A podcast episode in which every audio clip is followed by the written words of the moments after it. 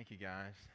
Thank you to the praise team. We, uh, just as a reminder to everyone that next Sunday, does anybody know what next Sunday is? What wonderful holiday next Sunday is? Yes, it is. It's Mama's Day. And uh, we're going to honor all the ladies of our church next Sunday, and uh, looking forward to being together uh, for that time. Um, we are concluding, wrapping up our series on First John today. And so, uh, again, just as a little bit of reminder of where we've been, I kind of walk you forward to where we, what we're going to cover today. Um, a couple of things here is that John, in this letter that he writes here, first, his first letter, uh, is writing to the churches of Asia Minor.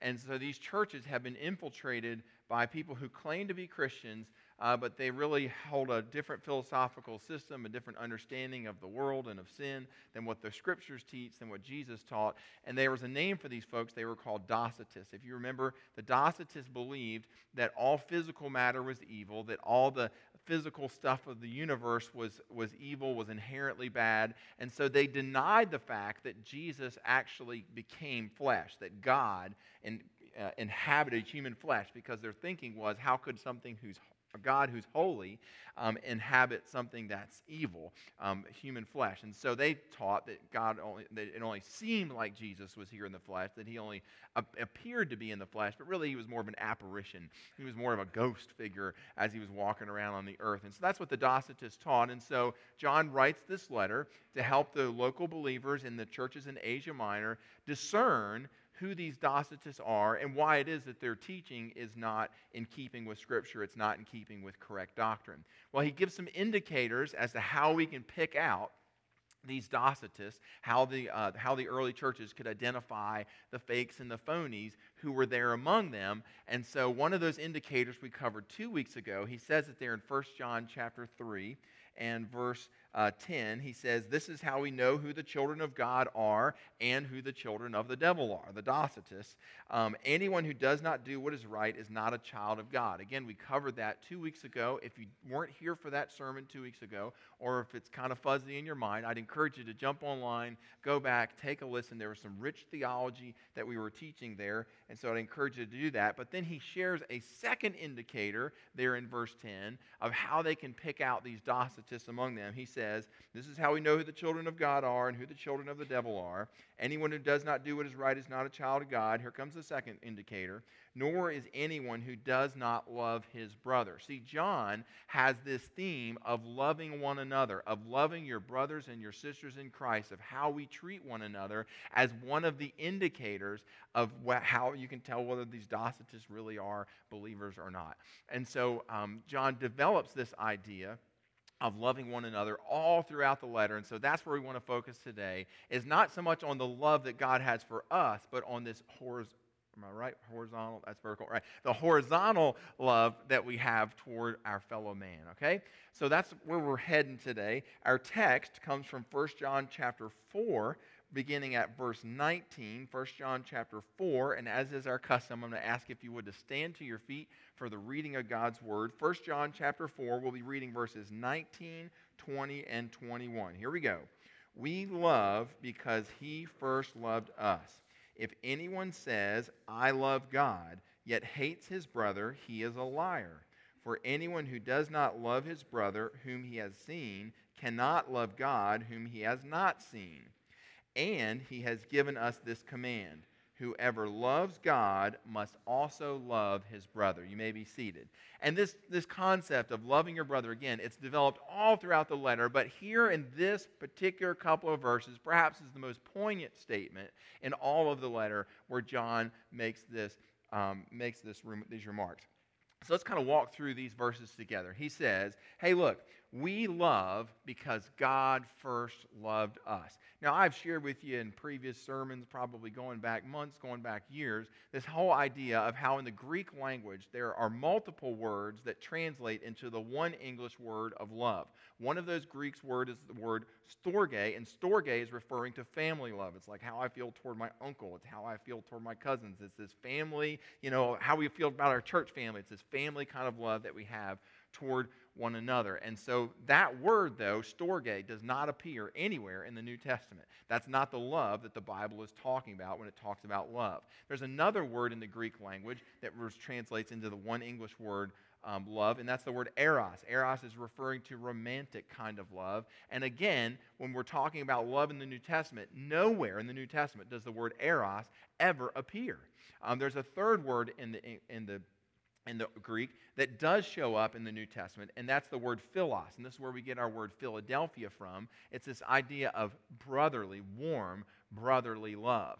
And so, um, that, and so again, uh, that's, that's a kind of love that the New Testament refers to, but it's never the kind of love that God shows. There's a specific word in the New Testament, in the Greek, that refers to the kind of love. When it says that God is love, here in John's letter, when it talks about God's kind of love, when it talks about how God so loved the world, the word that's used there in the Greek language is the word agape. And the word agape is referring to a self sacrificial kind of love. It's referring to a love whose motive and whose welfare is purely for the encouragement, for the benefit of the one of the object to whom it's loving. It's not trying to get something back in return, it's purely self sacrificial. And this kind of love, this agape love, is God's kind of love. So when the Bible says that God so loved the world, John chapter 3 and verse 16, that word there in the Greek is that God, for God so agape, he self sacrificed himself.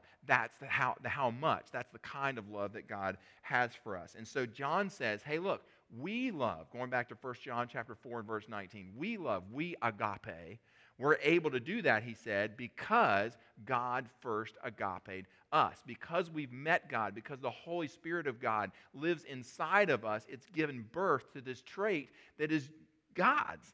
This, we, can lo- we can then love the self sacrificial kind of love because God first loved us that way. We've been touched by God with His agape kind of love, and because of that, we know what it is, we feel what that's like, and so we're able to share that with our fellow man.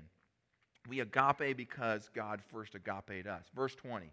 If anyone says, I love God, I agape him, yet hates his brother, so got the vertical right, I love God, but yet doesn't feel that same way toward his brother, he says, that person is a liar. He goes on to say, For anyone who does not love his brother, horizontal relationship, whom he has seen, cannot possibly love God this way, whom he has not seen. John's idea here is that if someone does not have agape love toward another person, if he or she does not have even a self sacrificial bone in their body on the horizontal relationship toward their fellow man, he's saying that's evidence.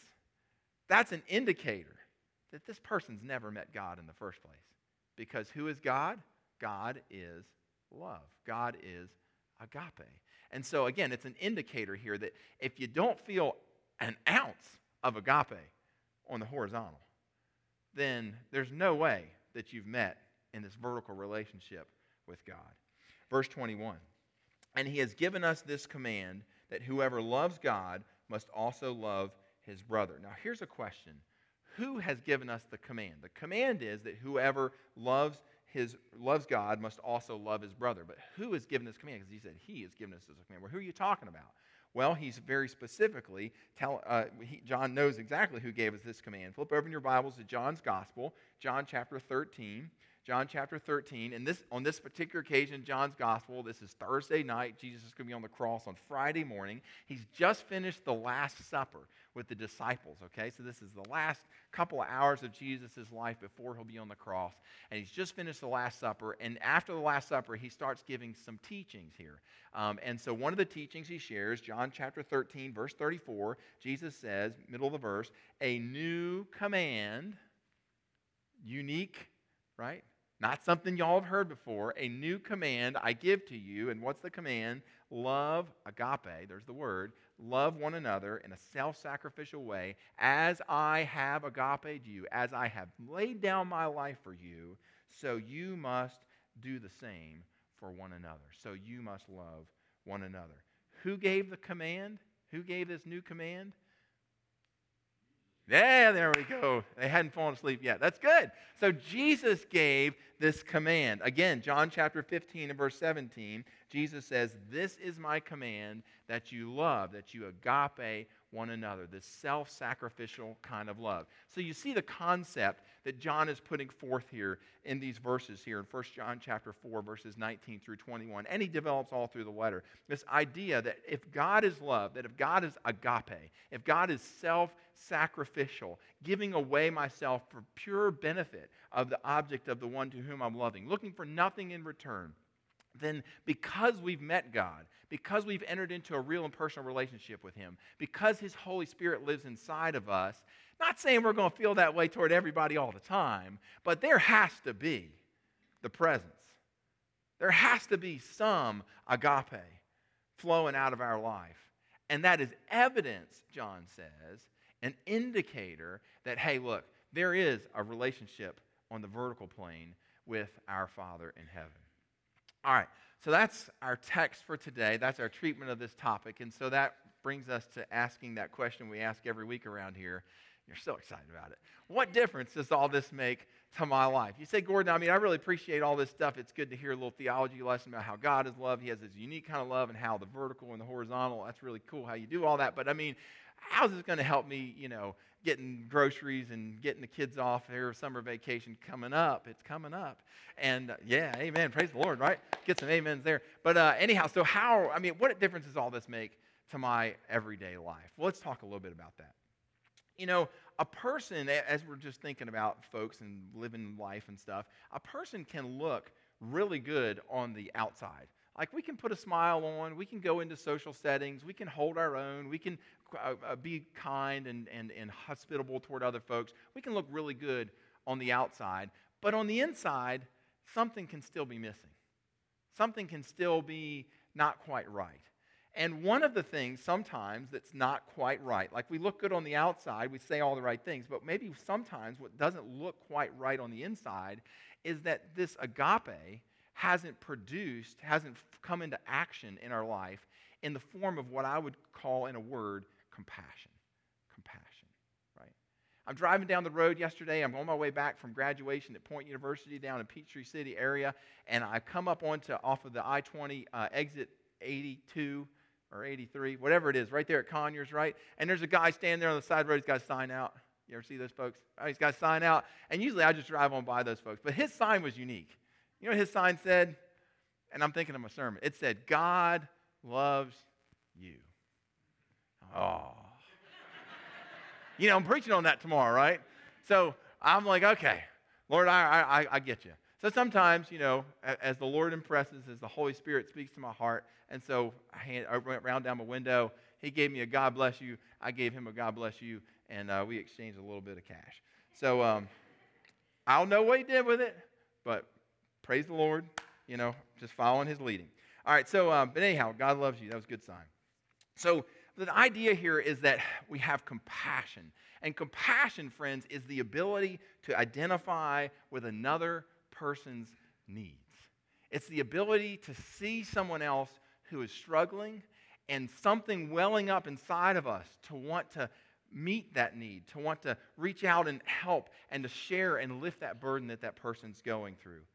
You know, what's interesting is that when we read the New Testament, there's this very familiar phrase that pops up all through the New Testament, through the Gospels. And that statement is this it says, And Jesus had compassion.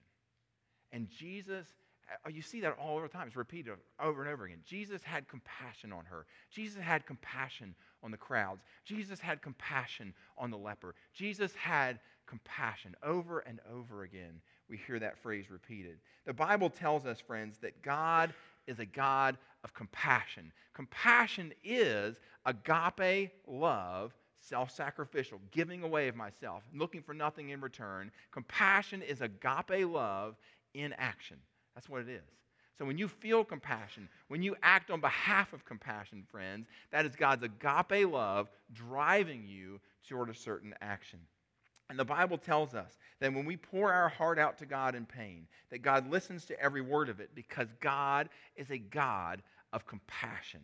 The Bible says that God feels every tear that falls from our eye. Why? Because God is a God. He's agape, and his agape in action is a God of compassion. This is why 1 Peter chapter 5 and verse 7 says, "Cast all your anxiety, all your fears on him." Why? Because he cares. He's a God of compassion. He cares for you.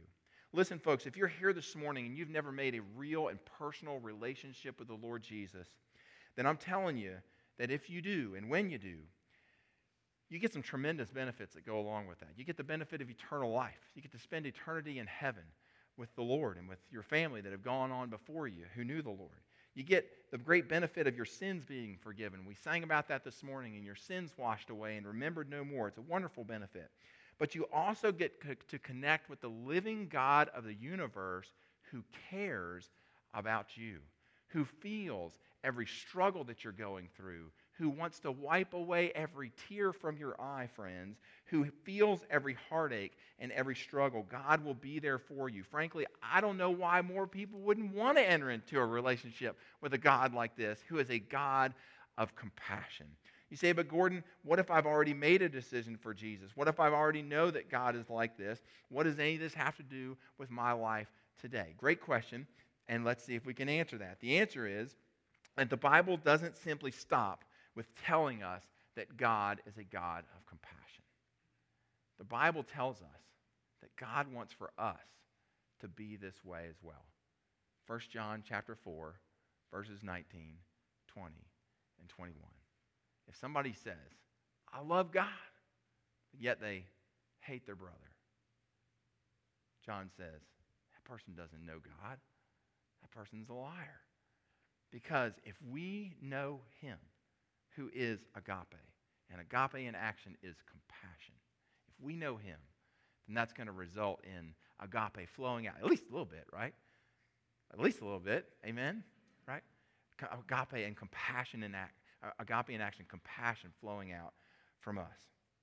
God wants for us to be people who ask others around us, How are you doing? God wants for us to be the kind of people who care about the needs and the hurts and the struggles of others. He wants for us to meet people with compassion. That's why Colossians chapter 3 and verse 12 says, Therefore, as God's chosen people, holy and dearly beloved, clothe yourselves with compassion, agape in action. Ephesians chapter 4 and verse 32 Be kind and compassionate to one another, agape in action. Proverbs chapter 31, verses 8 and 9 Speak up, speak up. The, with, um, uh, Solomon says, Speak up for those who cannot speak for themselves, for the rights of all who are destitute. Speak up, verse 9, for the, and judge fairly. Defend the rights of the poor and the needy. Friends, this is why Corrie ten Boom, if you ever heard the story of Corrie ten Boom, who helped Jews uh, get out of Germany, who were being you know, carried off to the concentration camps, and she helped them escape Germany and put her own life at risk and ended up in a concentration camp herself, had her father die, had her mother die, had her uncle and aunt die, and she and her sister were abused horribly. Friends, why did she do what she do, did and put at great risk herself and her own family? Because she had compassion. She knew the God of agape. And that agape in action looked like compassion. Why did Mother Teresa pour out her life on behalf of poor children that the world had forgotten and didn't care about, and people who were dying and lying in the streets in India, friends? It's because she knew the God of agape. And the God of agape in action look like compassion. This is why here at Hebron we have volunteers who regularly help out at Acts, a food pantry and clothing closet here in our area. This is why in just a couple of weeks we're going to be down here cooking 100 chicken halves for you all, and then another 100 chicken halves that we're going to send on to the Salvation Army Center for their homeless shelter. Why? It's because of compassion. That is compassion or agape love in action. Friends, the Bible is clear that when a person becomes a Christian, that compassion becomes a part of their spiritual DNA to be helpers of the helpless, to be defenders of the weak, to be friends of those in need, and to do it all in the name of Jesus. Friends, compassion is God's agape love in action. You say, Gordon, I see what you're saying. I agree with that. I think it's really great, preaches good stuff. But I mean, how do I get more of that, right? I want to get a little bit more of that. I want to be able to ha- be a person who has more compassion on the inside of me, who feels more deeply and sees the hurts and the struggles of people around me? How do I get to a place where I got more compassion coming in and welling up on the inside of me? How does that happen? Well, the answer comes to us from the scriptures. 1 Corinthians chapter 2 Corinthians chapter 1. I had them flipped. It's 2 Corinthians chapter 1. But I got to tell you, you're probably not going to like the answer that we get. You're not going to like it. All right? So just prepare yourself. Here we go. This is how we get more compassion. Paul says, 2 Corinthians chapter 1, verses 3 through 4. He says, Praise be to the God and Father of our Lord Jesus Christ, the Father of compassion and the God of all comfort. Verse 4 Who comforts us in all of our troubles, so that, key words, so that we can then comfort those in trouble with the comfort we ourselves have received from God. What is God telling us here? He's telling us that the way He produces compassion in us is by sending trouble our way. You say, Well, Gordon, I ain't got no trouble in my life. Well, just wait a little while. Because that's the way the world works, right? Uh, trouble comes our way, strife comes into our life, difficulty, it happens. We live in a fallen world, and God uses that fallen stuff that we experience. God uses those struggles that we go through, friends, to develop compassion in us. When we suffer, that's just what the scripture's saying. When we go through heartache, we ourselves become very familiar with those who are experiencing it in the present. Suffering teaches us things about compassion, friends, that we cannot learn in a college class, by reading a book, in a Bible study group, or by listening to a sermon. Suffering teaches us things about compassion that can only be learned through the doorway of pain and heartache and disappointment and failure. I told you you were not going to like the answer, right? But that's how God develops compassion in us. To put it another way, suffering is what God uses to remove us or to remove from us our heart of stone and replace it with a heart of flesh. Any college football fans in here? College football fans in here? Yeah, a few, right? Sure. We live in college town. Of course, we've got some college football fans. Well, I want to tell you about a particular college football coach. You're not going to like him at first because of where he coached at. Uh, 1992, a guy by the name of Gene Stallings uh, was coaching the University of Alabama to a national championship game. But one of the things that people don't know about Gene Stallings is that he was well, very well known, especially in the early part of his career, as being a tough, rough coach. I mean, one of the worst. He demanded 100% commitment from his players uh, to the point that if they weren't given 100% on the field, he would bench them. If they weren't given 100% in practice, he would kick them off the team. If they didn't have the athletic ability that he felt like he needed out of them, even if they were given 100%, he'd put them off of the team. I mean, he was a really tough, tough coach to play for, and he had that kind of a reputation. But in 1962, Stallings became the father of a Down syndrome little boy named Johnny. Stallings said for those first 10 years, they were really difficult. He said a bottle could take an hour. Potty training took five years. He said his first steps of our child took three and a half years. I watched him as he held on to the back of the dog. And here comes a really intriguing part of his statement. He's, Stallings said, All of this struggle and pain began to change my personal and professional attitudes. All of a sudden, I began to develop a whole lot more tolerance for the less gifted. If a kid wasn't big enough or strong enough, but gave his all, I'd let him stay on the team. In 1997, Gene Stallings retired from football and began the Stallings Center in Tuscaloosa, which ministers to hundreds of children all throughout the Tuscaloosa area, just like his son Johnny, every single day. And here's the question. Uh, so here's the question How did God transform Stalin, Stallings' heart? How did God change him? Through his son, right? Through his son. How did God take this old crusty football coach heart, right? That was hard nosed and give him a heart of compassion. It was through Johnny. Um, Johnny passed away in 2008, and in an interview with Focus on the Family not long after, Stallings had this to say The thing that I thought was the worst thing to have ever happened to me in my life turned out to be the best thing. He said, My life would not have been nearly as rich if it had not been for Johnny. The Lord gave me a blessing in disguise. The truth is, I ended up being a better person as a result of my son. Look here, friends. There are a lot of us here today who are hurting. There are a lot of us who have pain in our life, things that are going on that are out of our control, or that we don't understand why what's happening is happening. Um, and we don't understand why God would be allowing this to happen. Well, I'm here to say to you today that on behalf of Almighty God, don't dare accept some cheap theology or some superficial explanation that says that you just need to name it and claim it and get rid of the devil in your household. Friends, that is garbage doctrine. That's what that is. Let me tell you why God has allowed this suffering in your life. It's because God is not is not Santa Claus. He's not some genie that you rub the lamp and God just gives you your wishes and makes all of your troubles go away. That's not who God is, friends. He's developing something in you. He's allowing you to go through whatever it may be. You fill in the blank. To develop inside of you a heart of compassion. You know, there are some areas of our Christian growth, like true compassion for other people, that you can never obtain except through the doorway of suffering. And that's just the way it is. It's the way it was for Abraham. It's the way it was for Moses. Think about those guys' lives. It's the way it was for Ruth and Naomi. Uncertainty was what they woke up to every day. It's the way it was for Esther. It's the way it was for the Apostle Paul.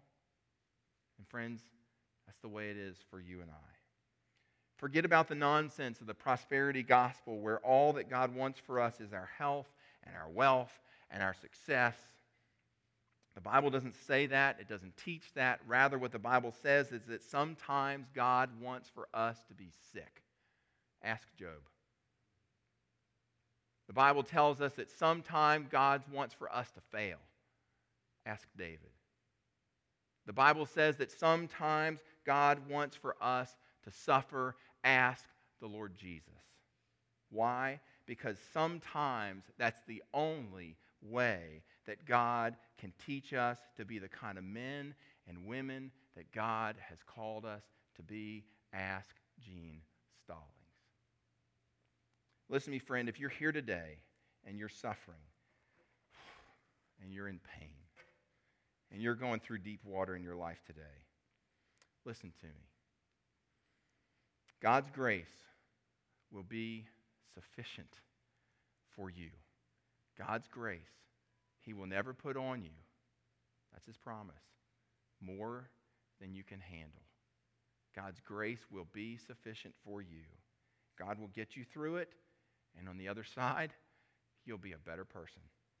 Remember what Gene Stalling said the thing that I thought was going to be the worst thing that had ever happened to me in my life turned out to be the very best thing.